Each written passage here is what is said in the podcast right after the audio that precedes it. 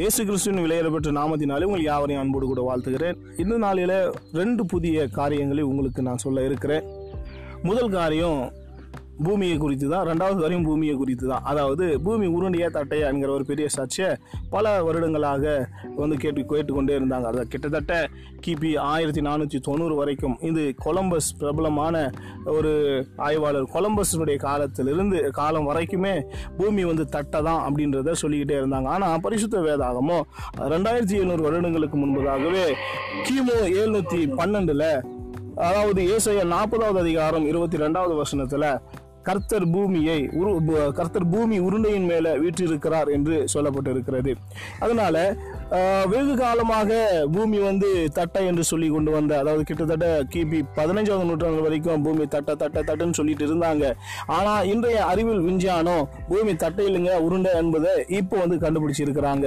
ஆனால் இப்போ கண்டுபிடிச்ச இந்த அறிவியல் விஞ்ஞானத்துக்கு முன்பதாகவே கிட்டத்தட்ட ரெண்டாயிரத்தி எழுநூறு வருடங்களுக்கு முன்பதாகவே கிமு எழுநூத்தி பன்னெண்டுலேயே கர்த்தர் இயேசையா வழியாக பூமி உருண்டதா என்பதை நிரூபித்து அவர் சொல்லியிருக்கிறதையும் இன்னைக்கு அறிவியல் விஞ்ஞானம் அதை உறுதிப்படுத்தி சொல்லியிருக்கிறத பார்க்க முடிகிறது. ரெண்டாவதாக பார்த்தீங்கன்னா ஒரு பெரிய சர்ச்சையான கேள்வி என்னன்னா இந்த பூமி எங்கெங்க இருக்கிறது அப்படின்ற ஒரு கேள்விதான். தான் பூமி வந்து பார்த்தீங்கன்னா பூமி எங்க இருக்குது அப்படின்றதுக்கு பல பல நாடுகளிலே பல கதைகள் வந்து வச்சிருக்கிறாங்க. ஒரு சில நாடுகளில் ஒரு ஆமை தன்னுடைய முதுகின் மேலே பூமியை வந்து தாங்கி கொண்டு இருக்கிறது அப்படின்னு சொல்லி சொல்கிறாங்க சில நாடுகளில் வந்து பல தேவர்கள் ஒன்று சேர்ந்து இந்த பூமியை வந்து அப்படியே தாங்கி பிடிச்சிக்கிட்டு இருக்கிறாங்க அப்படின்னு சொல்லி சில காரியங்கள் வந்து சொல்கிறாங்க இன்னும் கூட ஒரு சில நாடுகளில் ஒரு பெரிய யானை வந்து தன்னுடைய முதுகு மேலே வந்து இந்த பூமியை வந்து தாங்கி இருக்கிறது அப்படின்னு சொல்லி பல வருடங்களாக காலகாலமாக சொல்லிக்கிட்டே வந்தாங்க. ஆனால் பரிசுத்த வேதாகமம் இந்த பூமியை குறித்து என்ன சொல்லுது?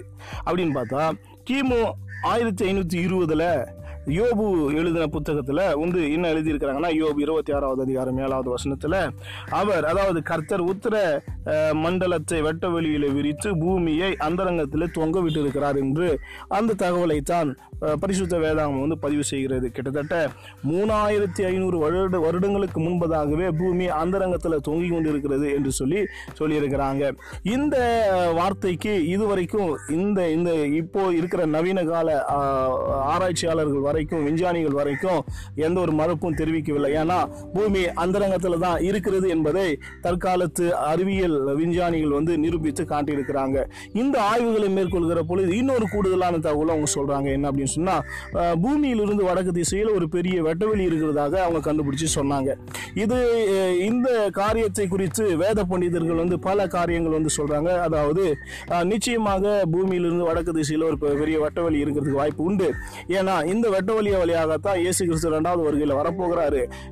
அப்போஸ் சொன்னாங்க பவுல் கூட மூன்றாம் ஆண்டு வரைக்கும் எடுத்துக்கொள்ளப்பட்டேன் என்று சொன்ன அந்த அந்த பவுல் கூட இந்த பூமியிலிருந்து வடக்கு திசையில தான் எடுத்துக்கொள்ளப்பட்டு இருக்கணும் அப்படின்ற பல காரியத்தையும் சொல்றாங்க.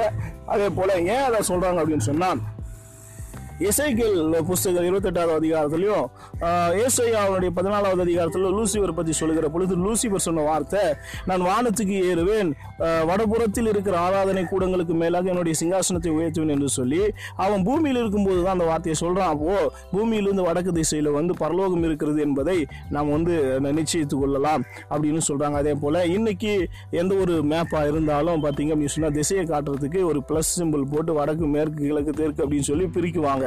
அப்போ மேல் நோக்கி இருக்கிற அந்த கோட்டை தான் வடக்கு அப்படின்னு சொல்லுவாங்க. ஏன் அப்படின்னு சொன்னா பரலோகம் மேல இருக்குது என்பதை அடையாளப்படுத்துறது தாங்க வேற ஒண்ணும் கிடையாது. இப்படிப்பட்டதான புதிய தகவல்களை விஞ்ஞான பூர்வமாக அறிவியல் பூர்வமாக பல காரியங்களை உங்களோடு கூட இன்னும் வேறு ஒரு நிகழ்ச்சியில உங்களுக்கு நான் சொல்ல இருக்கிறேன். கருத்து தாமே உங்கள் யாவரையும் ஆசிர்வதிக்கட்டும். God bless you